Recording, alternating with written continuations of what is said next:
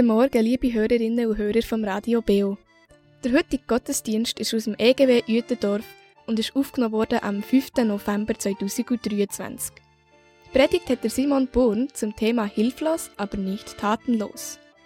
Das Lobpreisteam ist geleitet von Manfred Öster und der Kurt Andrist ist verantwortlich für die Moderation.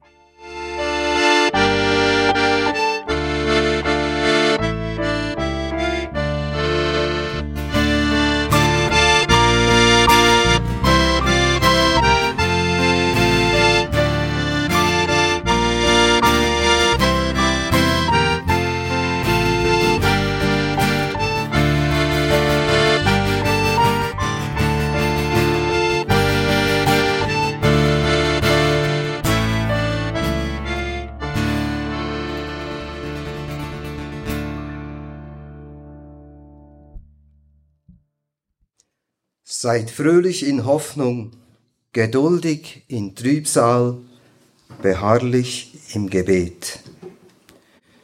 Mit dem Bibelwort aus Römer 12, Vers 12 heiße ich euch alle herzlich willkommen zu diesem Gottesdienst. Euch hier im Saal des evangelischen Gemeinschaftswerks Uetendorf und euch, liebe Hörerinnen und Hörer von Radio Beo. Mein Name ist Kurt Andrist, ich begleite euch heute durch diesen Gottesdienst. Die heutige Predigt steht im Zeichen des Sonntags der verfolgten Kirche, welcher traditionellerweise im November stattfindet. Das Thema lautet Hilflos, aber nicht tatenlos. Pfarrer Simon Born wird uns in seiner Predigt einige Gedanken zu dieser Thematik weitergeben. Ich bete zum Anfang. Allmächtiger, dreieiniger Gott, ich danke dir, dass wir hier in aller Freiheit Gottesdienst feiern können. Wir sind uns bewusst, dass das ein Privileg ist. Viele Christen sehnen sich nach einer solchen Gelegenheit und erhalten diese nicht. Danke, Heiliger Geist, dass du nicht an Zeit und Ort gebunden bist, und dass du die bedrängte Gemeinde siehst und ermutigst. Danke, dass du auch hier gegenwärtig bist. Wir bitten um deinen Segen. Amen. Jetzt ist Singen an der Reihe. Ja, sehr schön, dass wir da zusammen mit den Kindern dürfen zwei Lieder singen. Ich rede darum gerade jetzt am Anfang Berndeutsch. Und zwar, die Nacht hat ja richtig so gerüttelt und gehodelt und geschüttelt und gestrubusset. Vielleicht habt ihr es auch gemerkt, wie es so an der, am Haus zerrt hat und gewiegt hat. Heute Morgen bin ich rausgegangen, habe dann mit dem Hundebitz gespielt im Garten und dann sind zwei Milanen zu fliegen gekommen. Und die sind so wunderbar in dem, es hat nicht mehr richtig gestürmt, aber es war immer noch starker Wind gewesen. Und die Milanen sind da einfach so geflogen. Haben ihren Flügel gestellt, haben wirklich voll die Energie von diesem Wind genutzt. Das ist für mich so ein starkes Bild in diesem Moment. Einfach, was Glauben kann sein. Einfach so in dem, in der Kraft drin sein. Und wir singen auch zwei Lieder mit starken Bildern. Stark, stark ist unser Gott. Elohim, Adonai, El Shaddai, mächtig ist Gott. Und das zweite, König von meinem Herz, Liebe von meinem Leben, es sind starke Bilder. Und darum möchte ich euch auch bitten, aufzustehen, dass ihr wirklich so mit voller Kraft und Imbrunst könnt mitsingen könnt.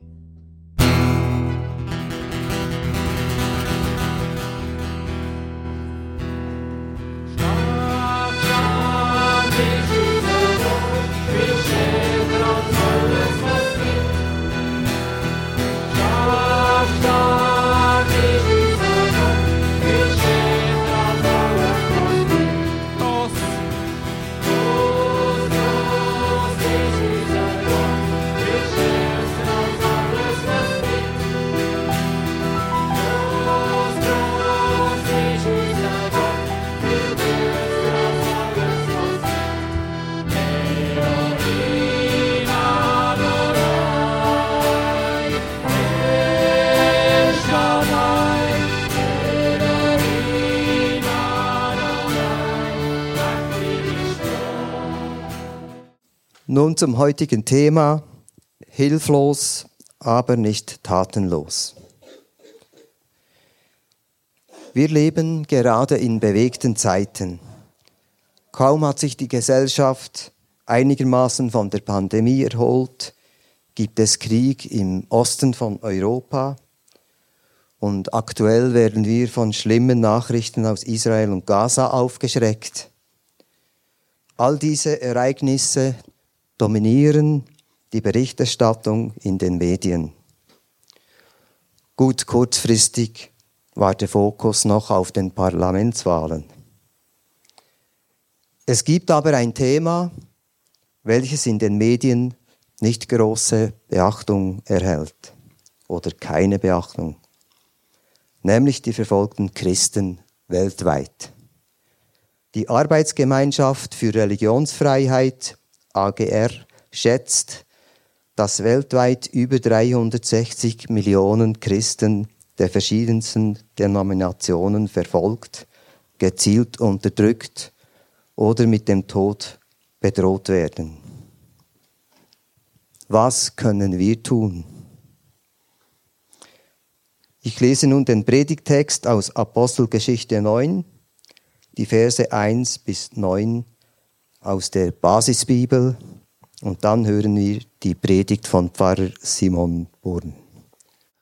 Saulus verfolgte immer noch die Jünger des Herrn und drohte ihnen mit Hinrichtung. Er ging zum Hohepriester und bat um eine schriftliche Vollmacht für die Synagogen in Damaskus. Er hatte vor, dort die Anhänger des neuen Weges aufzuspüren. Er wollte sie, Männer und Frauen, festnehmen und nach Jerusalem bringen. Auf dem Weg nach Damaskus, kurz vor der Stadt, umstrahlte ihn plötzlich ein Licht vom Himmel.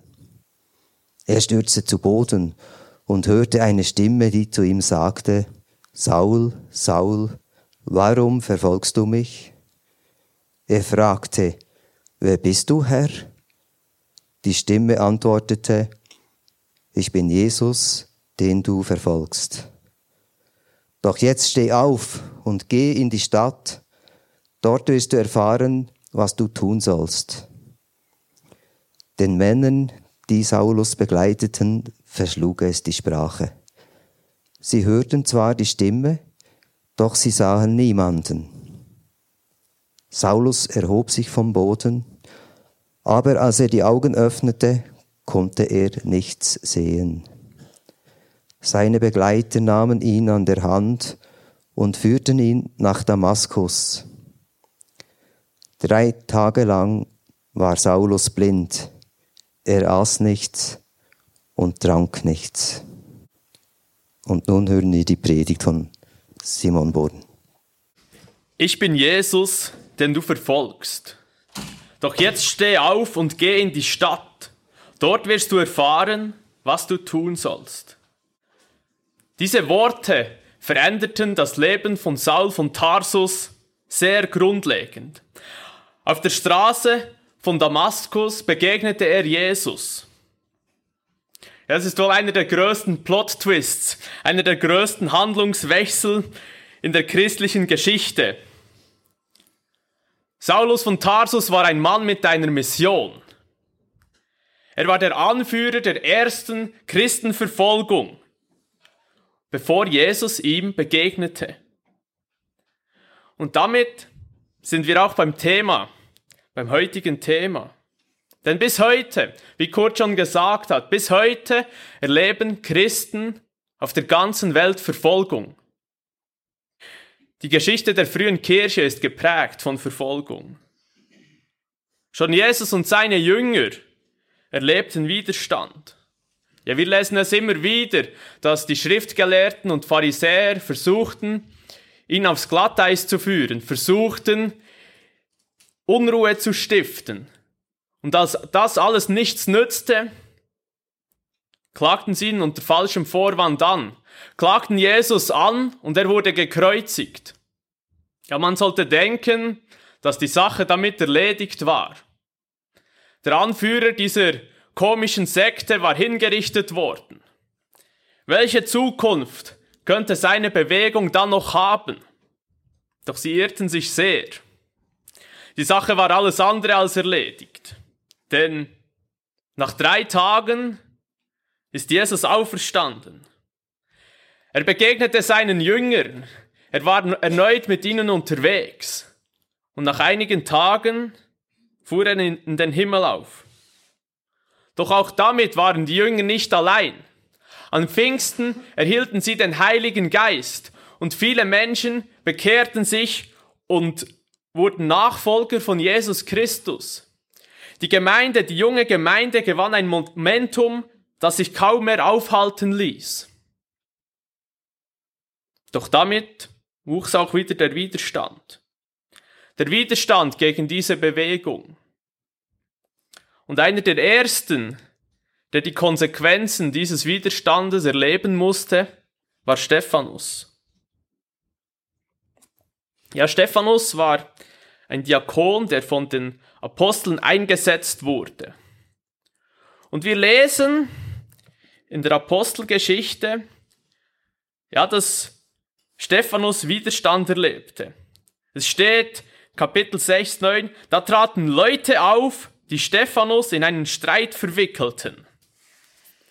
Also da waren Leute, die suchten Streit. Die waren da, um Streit zu suchen. Doch es steht auch weiter, dass Stephanus ihnen sehr weise antwortete, dass sie ihm mit Worten nicht Herr werden konnten. Stephanus bezeugte den Tod und die Auferstehung von Jesus. Er antwortete weise.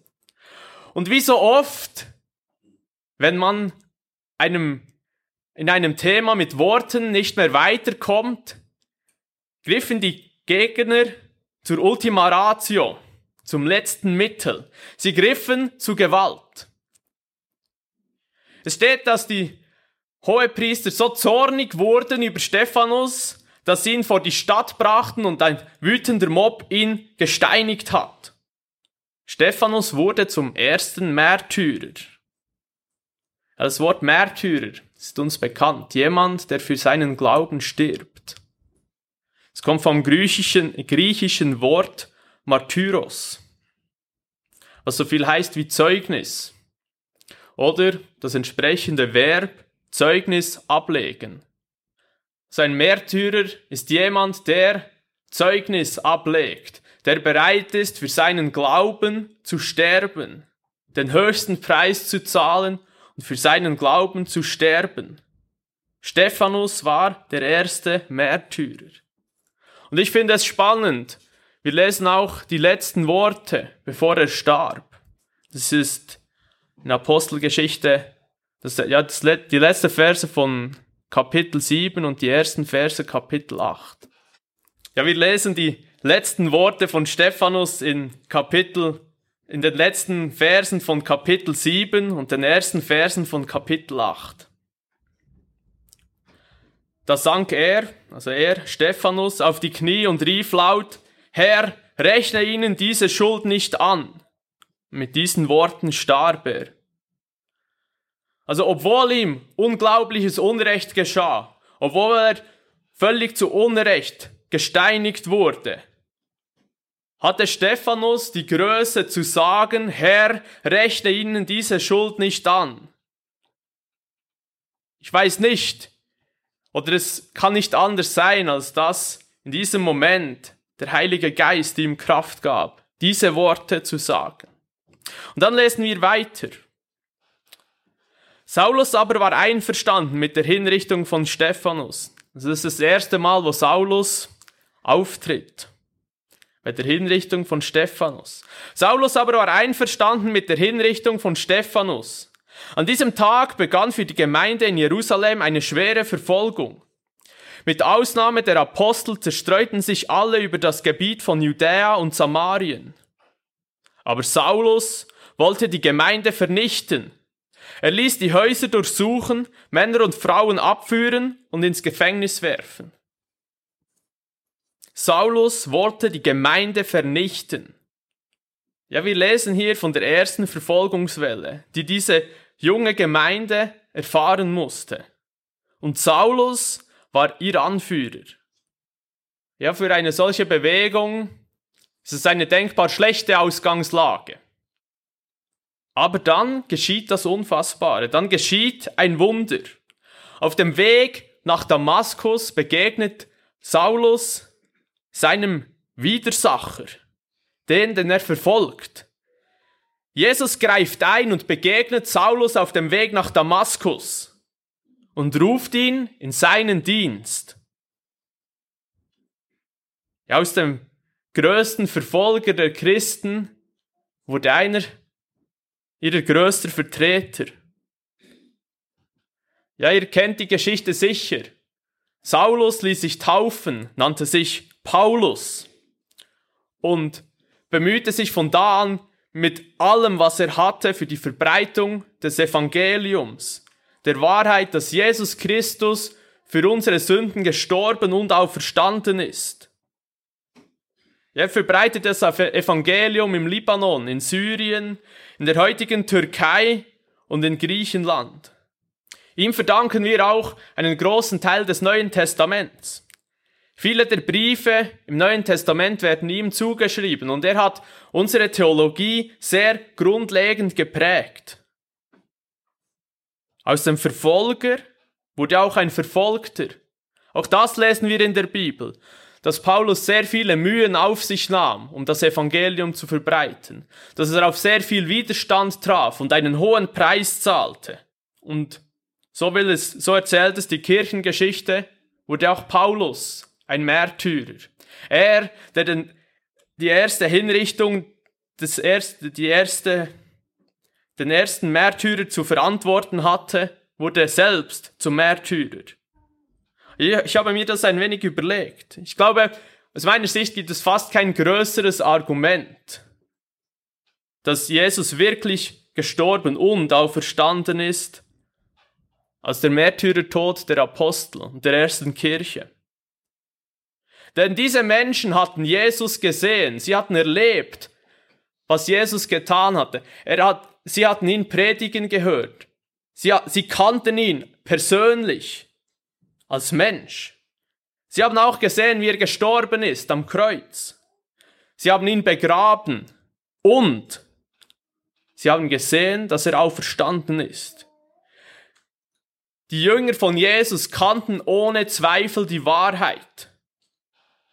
Und ich denke, niemand ist bereit, für eine Lüge zu sterben, wenn er die Wahrheit kennt. Nur wenn Jesus wirklich gestorben und auferstanden ist, nur weil die Jünger wussten, dass er wirklich gestorben und auferstanden ist, waren sie bereit, für diese Wahrheit zu leiden und zu sterben. Die Jünger von Jesus waren bereit, für diese Wahrheit zu leiden und zu sterben.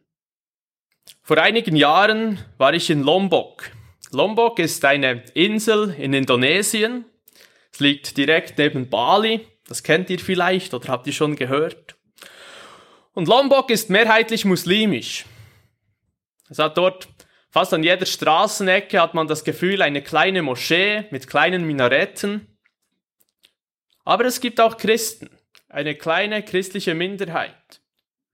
Und ich hatte die Gelegenheit, eine Kirche zu besuchen, einen Gottesdienst zu besuchen. Und ja, das ist eigentlich sehr ähnlich wie hier. Es gibt Lobpreis, es gibt eine Predigt, es wird gebetet. Ja, sehr ähnlich wie hier. Und nach dem Gottesdienst, ja, wurde ich zu einem zu einer kleinen Erfrischung eingeladen und wir saßen dort, die Gemeindeleitung und der Pfarrer und einige Gemeindeglieder und ja, haben geplaudert und ich, ja, ich habe gesagt, das ist eine sehr schöne Kirche, sie sieht so neu aus. Da haben sie mir gesagt, ja, die ist auch neu, die haben wir neu aufgebaut, nachdem die alte niedergebrannt wurde. Da habe ich gefragt, niedergebrannt? Ja, vor einigen Jahren gab es Unruhen. Die richteten sich gegen die Christen und ein wütender Mob hat die Kirche niedergebrannt. Die Christen in der Gegend wurden vertrieben und bedroht. Viele von ihnen seien nach Bali geflüchtet und haben dort einige Monate gewartet, bis sich die Lage wieder beruhigt hatte. Mich hat das sehr beeindruckt. Mich hat beeindruckt, in welcher Seelenruhe sie von diesem Ereignis gesprochen haben. Diese Menschen haben erlebt, wie ihre Kirche niedergebrannt wurde. Die haben erlebt, wie sie und ihre Familie mit dem Tod bedroht wurden und vertrieben wurden. Und dennoch strahlten sie eine Ruhe aus, die, die mich schwer beeindruckt hat. Etwas später hat mich, hat mir in einer anderen Gemeinde ein Pastor über, ja, über die gleichen Ereignisse gesprochen. Doch, ja, er sagte, er sei damals auf der anderen Seite gewesen. Er erzählte mir, dass er einer der Redelsführer war, einer, der diese Unruhen ein wenig geleitet und organisiert hat. Er sei dabei gewesen, als die Kirche niedergebrannt wurde. Und er ging sogar, sei sogar so weit gegangen, dass er den Geflohenen nach Bali nachgereist sei. Aber unterwegs sei ihm Jesus begegnet. Diesem tiefgläubigen Muslim ist Jesus begegnet und er hat sich bekehrt. Aus dem Verfolger wurde ein Nachfolger. Er ließ sich taufen und das fand ich sehr passend. Er ließ sich auf den Namen Paul taufen. Und war von da an auch ein großer Vertreter von Jesus. Ich habe nie jemanden getroffen, der mit mehr Feuer und Energie das Evangelium verkündet hat. In allem, was er tat, versuchte er, den Menschen um ihn herum zu dienen. Er hatte eine kleine improvisierte Arztpraxis, wo er den Leuten einfache medizinische Hilfe zukommen ließ. Er hatte auch eine Gemeinde. Er reiste viel herum und besuchte Leute. Er hatte auch Jünger, wenn man so will. Er hatte zwei, wie soll man sagen, Lehrlinge, die ihm nachfolgten. Und ich bin mir nicht ganz sicher, aber ich glaube, einer dieser Jünger hieß Timotheus. Ja, er erzählte auch, dass er viel Widerstand erlebe. Ja, dass es oft nicht einfach sei. Und gerade für ihn als ehemaligen Moslem sei es oft schwierig. Mir wurde auch erzählt, dass es auf Lombok wohl keinen Pfarrer gäbe, der nicht schon einmal zusammengeschlagen worden sei. Es löst in mir die Frage aus, warum sind Menschen bereit, für den Glauben zu leiden und sogar zu sterben? Aus weltlicher Sicht macht das absolut keinen Sinn. Doch ich denke, in der Bibel finden wir eine Antwort. Und ich möchte euch eine Passage aus dem Korintherbrief lesen, einem der Briefe, den wir Paulus verdanken. Ich lese die Verse 1, 18 bis 19 und danach noch die Verse 1, 26 bis 31. Die Botschaft vom Kreuz erscheint denen, die verloren gehen, als eine Dummheit. Aber wir, die gerettet werden, erfahren sie als Kraft Gottes. Denn in der heiligen Schrift steht, ich will die Weisheit der Weisen auslöschen und von der Klugheit der Klugen nichts übrig lassen. Und ich denke, hier sehen wir den ersten Grund, warum diese Menschen bereit sind, für das Evangelium zu leiden. Wir, die gerettet werden, erfahren sie als Kraft Gottes. Durch die Vergebung von Jesus Christus haben wir, haben sie eine Perspektive, die über dieses Leben hinausgeht, die über den Tod hinausgeht.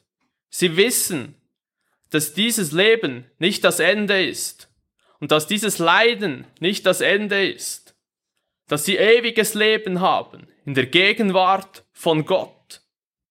Und weiter lesen wir, Schaut euch doch selbst an, Brüder und Schwestern. Wen hat Gott berufen, zu Christus zu gehören? Nach menschlichem Maßstab geurteilt gibt es da nicht viele, weise oder einflussreiche. Es gibt auch nicht viele, die aus einer vornehmen Familie stammen.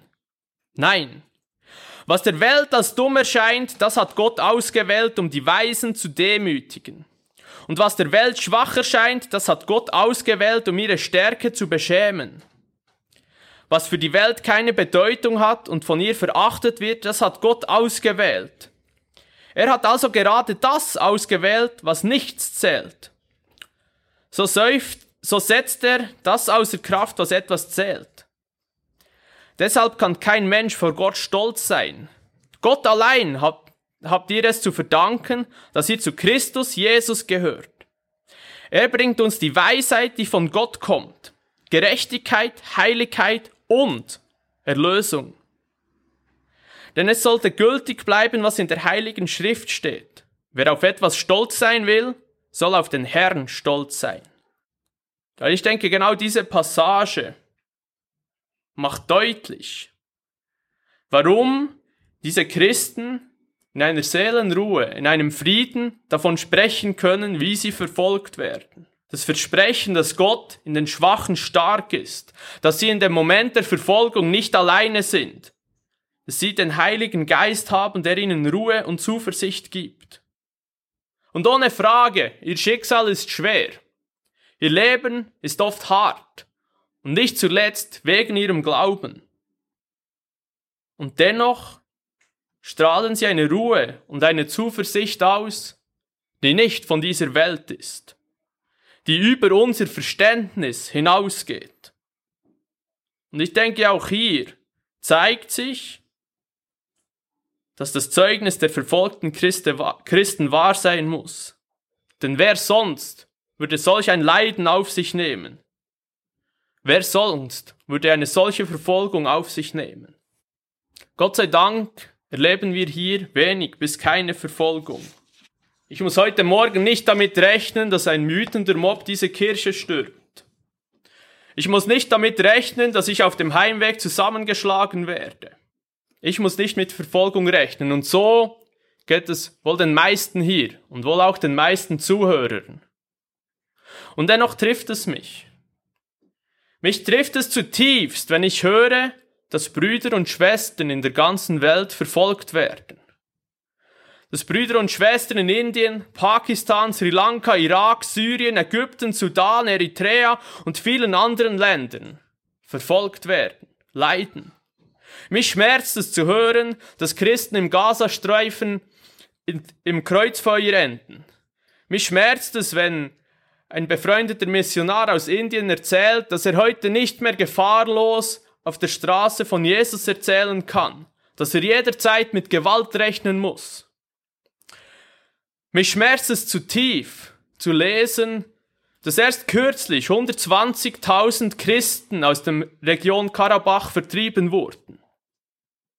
Diese Leute hatten im muslimischen Aserbaidschan keinen Platz und wurden vertrieben.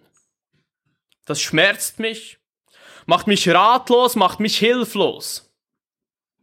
Und ich frage mich, was können wir tun? Was können wir in dieser Ratlosigkeit, in dieser Hilflosigkeit tun? Und ich muss gestehen, wahrscheinlich so direkt Einfluss nehmen können die meisten von uns nicht. Aber dennoch gibt es aus meiner Sicht Dinge, die wir tun können. Ich denke, ich habe mir drei Dinge überlegt, die ich euch weitergeben möchte. Erstens, materielle Hilfe. Es ist wohl der direkteste Ansatz. Es gibt zahlreiche Organisationen, die sich für das Schicksal der verfolgten Kirche einsetzen, die ihnen mit materieller, mit finanzieller Hilfe zur Seite stehen, die ihnen auch mit Rechtshilfe zur Seite stehen und sich für das Recht der Christen in diesen Ländern einsetzen. Das zweite ist selbst Zeugnis ablegen. Ich denke, gerade das Zeugnis der verfolgten Christen muss eine Herausforderung für uns sein. Es muss eine Herausforderung für uns sein, selbst Zeugnis abzulegen und unserem Umfeld zu erzählen, was Gott in unserem Leben Gutes getan hat. Es muss uns herausfordern, unseren Freunden, unseren Bekannten unseren Kindern, unseren Großkindern zu erzählen, was Gott in unserem Leben Gutes getan hat und welche Perspektive wir haben in Hinsicht auf das ewige Leben. Und das Dritte, und ich denke, das ist fast das Wichtigste, beten. Das Gebet eines Menschen, der nach Gottes Willen lebt, hat große Kraft und bewegt viel, lesen wir in der Bibel. Ja, es bewegt viel. Und gerade das Zeugnis der verfolgten Christen bestätigt es immer wieder. Ja, wir sehen den Einfluss des Gebets nicht direkt. Wir sehen nicht direkt, was es bewegt. Aber auch hier kommen, glaube ich, wieder die Worte aus dem Korintherbrief zum Tragen. Gott wirkt außerhalb von unserem Verständnis. Den Schwachen ist er stark. Seine Weisheit kommt in den Dummen zum Tragen. Er bewegt sich außerhalb unseres Verständnisses und so tut es auch das Gebet. Und ich denke, es hat auch noch einen anderen Aspekt. Manchmal erdrückt es mich fast, wenn ich das Leid in der Welt sehe. Doch dann weiß ich, ich kann vor Gott kommen und diese Last im Gebet vor ihm ablegen. Das gilt nicht nur in Hinsicht auf das Leid der Christen, sondern eigentlich in jeglicher Hinsicht. Was mich belastet, kann ich vor Gott bringen und ablegen. Im Wissen, dass ich nicht allein bin, dass die Last dieser Welt nicht auf meinen Schultern ruht, sondern dass Gott das Ganze im Griff hat. Dass Gottes Blick weiter ist als unser Blick und sein Verständnis höher als unser Verständnis und er die Weltgeschichte in seinen Händen hält. Anders kann ich mir nicht erklären, dass die frühe Kirche überlebt hat und zu einer weltweiten Bewegung wurde. Es ist ein Wunder. Ein Wunder, das sich unzählige Male wiederholt hat. Wang Ziming war ein Pastor im Süden Chinas. Er wurde während der Kulturrevolution 1969 verhaftet. Er war drei Jahre, vier Jahre lang in Haft und wurde während seiner Haft gefoltert. Nach vier Jahren wurde er in einem Showprozess vor 10.000 Leuten in einem Stadion hingerichtet. Zu jener Zeit, schätzt man, gab es in dieser Gegend etwa 2700 Christen. Bis 1980 war diese Gemeinschaft auf 12.000 Christen angewachsen und heute schätzt man, dass sich etwa 60.000 Christen in dieser Gegend leben, obwohl sie bis heute verfolgt und unterdrückt werden. Zwei der Söhne von Wang Ziming sind heute Pastoren und in der Westminster Abbey, in der Fassade von West, der Westminster Abbey, könnt ihr heute eine Statue von Wang Ziming sehen. Neben neun anderen Märtyrern steht er dort als einer der Märtyrer des 20. Jahrhunderts. Wang Ziming ist für seinen Glauben gestorben. Und trotzdem, dass die Gegner alles versucht haben, um die Christen zu unterdrücken und einzuschüchtern, wurden sie ihnen nicht Herr. Und heute ist die christliche Gemeinde in dieser Gegend größer als je. Und ich hoffe auf dieses Wunder. Ich hoffe auf dieses Wunder überall auf der Welt, dass durch das Leiden der Christen mehr Menschen Jesus begegnen dürfen. Ich hoffe, dass mehr Menschen durch dieses Zeugnis Jesus begegnen dürfen und dadurch ewiges Leben erhalten. Ich vertraue darauf, dass sich die Gnade und Vergebung und der Friede von Jesus Christus irgendwann auch in dieser Welt durchsetzen wird. Ich denke, es ist unausweichlich, dass sich Jesus durchsetzen wird. Doch bis dahin dürfen wir nicht müde werden, für Frieden und Gerechtigkeit einzustehen und zu beten. Wir dürfen nicht müde werden, für Frieden und Gerechtigkeit zu beten. Amen. Als Shadrach, Meshach und Abednego äh, in den Vorhängen offen mussten, äußerten sie einen entscheidenden Gedanken. Daniel, Kapitel 3, 17, 18. Unser Gott, dem wir dienen, kann uns aus dem Feuer retten. Aber selbst wenn er es nicht tut, wenn er es nicht tut, die Bibel lernt uns Realismus, nicht nur positives Danken. Die Realität ist, dass Christen jederzeit sterben können, da sie verfolgt werden. Aber die gute Nachricht ist, Gott, dass Gott Gnade, Rettung und Barmherzigkeit bereitgestellt hat.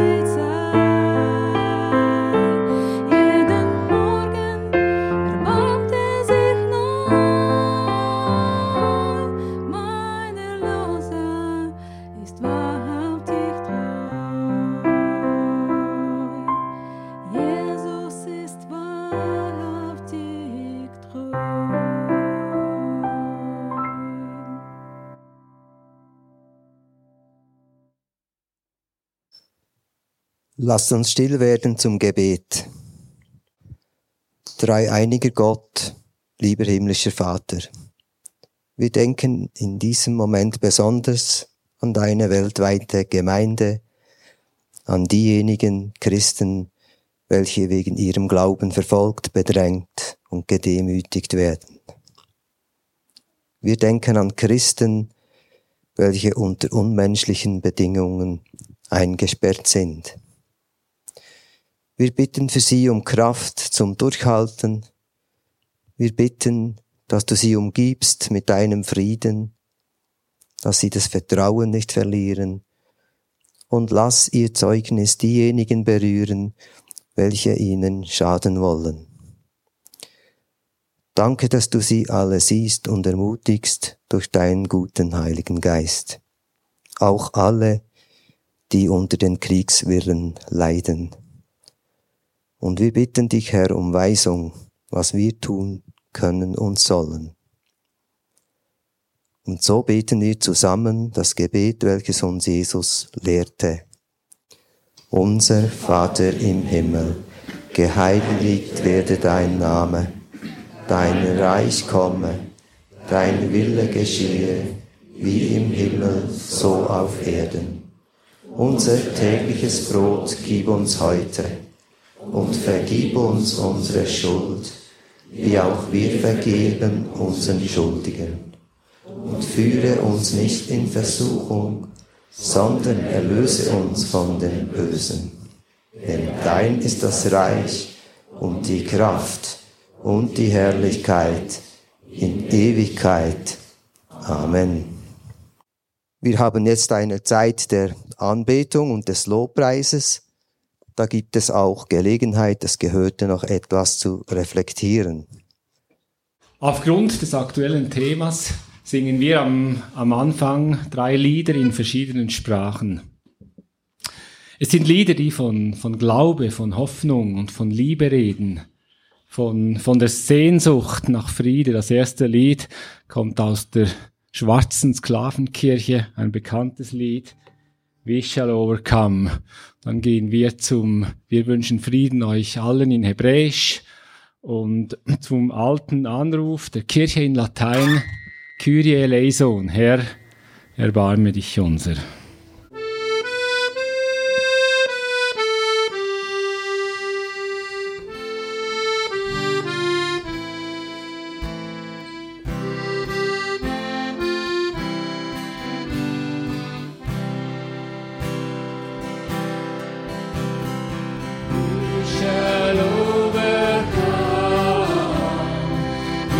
Shall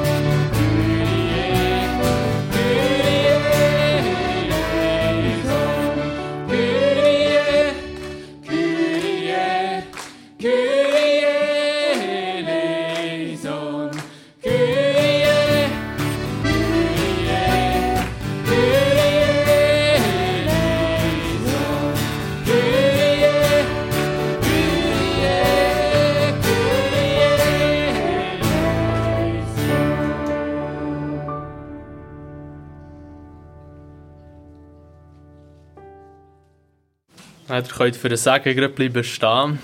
Oder aufstehen. Wieder, äh, ihr dürft auch bleiben hocken, wenn ihr wollt. Ja, vorhin haben wir ein Lied gehört, dann gesungen wurde, mein Erlöser ist treu. Ich habe mir gedacht, ja, was gibt es für ein stärkeres Zeugnis, als das von jemandem zu hören, der ebenfalls vertrieben wurde? Ja, wenn man dann noch singen kann, mein Erlöser ist treu.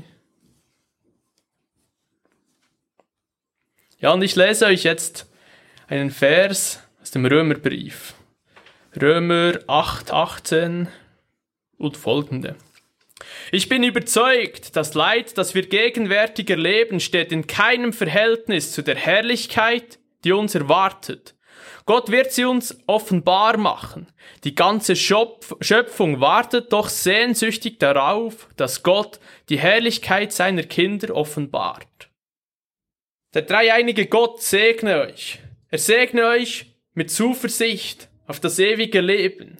Mit der Zuversicht, dass das Leiden dieser Welt ein Ende haben wird und dass es darüber hinaus in der ewigen Herrlichkeit weitergeht.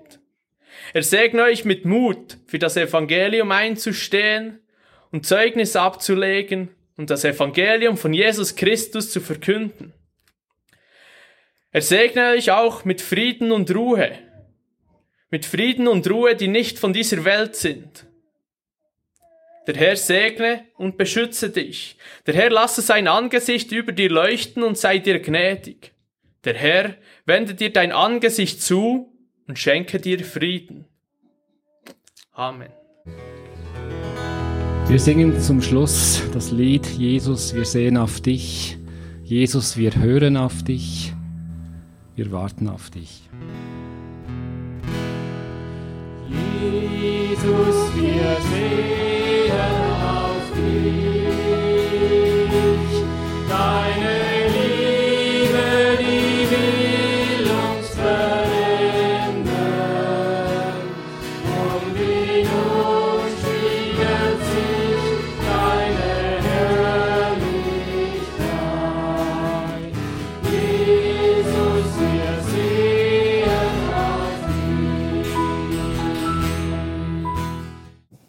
Mein Dank geht an alle, welche diesen Gottesdienst mitgestaltet haben. Ich beginne gar nicht aufzuzählen, sonst vergesse ich noch jemanden. Ich habe noch ein Herbstgedicht ausgegraben. Der November erzeugt bei vielen bekanntlich etwas trübe Stimmung. Aber es gibt auch Hoffnung. Herbstgedanken. Vorbei die Blütezeit der Rose, der Herbst ist längst schon an der Macht. Noch leuchtet zart die Herbstzeitlose und bunte Blätter schweben lose zur Erde nieder, still und sacht. Nach Abschied klingt des Windes Wehen, die Schwalben halten sich bereit, doch bald gibt es ein Wiedersehen und die Natur wird auferstehen im nächsten Jahr zur Frühlingszeit. Verfasser unbekannt. Nun wünsche ich allen einen gesegneten Sonntag und eine gute kommende Zeit. Schon bald ist Advent. Hüt euch Gott und auf Wiedersehen. Ihr habt den Gottesdienst gehört, wo im evangelischen Gemeinschaftswerk Uetendorf am 5. November 2023 aufgenommen worden ist. Predigt hat der Simon gehabt zum Thema Hilflos, aber nicht tatenlos. Der Lobpreis ist geleitet worden von Manfred Öster und der Kurt Andrist hat uns durch den Gottesdienst moderiert. Für die Technik verantwortlich sind Hans-Peter und Anita Seiler. Ich möchte an dieser Stelle gerne noch hinweisen auf ein paar Kirchensendungen, die ihr im Laufe der kommenden Woche auf Radio BO könnt hören Am kommenden Dienstag, 16. Jänner, vom Abend um 8 Uhr bis um 9 Uhr, hört ihr das BO Kirchenstübli. Mit Gesprächen, Berichten und Aktuellem aus den Kirchen von der Region. Vom 9 Uhr bis um 10 Uhr hört ihr das BO Kirchenfenster. Das mal zum Thema Haus der Religionen in Bern. Das ist ein Gespräch von der Rebecca Grock und von der Sarah Maria Graber. Am kommenden Sonntag, 21. Jänner, vom Morgen um 9 Uhr bis um 10 Uhr hört ihr den BO Gottesdienst. Das mal aus der reformierten Kirche in Spiez und mit einer Predigt von der Susanna Schneider-Rittiner. All die Sendungen möchte ich euch ganz herzlich zum Zuhören empfehlen. Am Mikrofon verabschieden sich Hans-Peter und Anita Seiler und wünschen euch noch einen schönen Sonntag.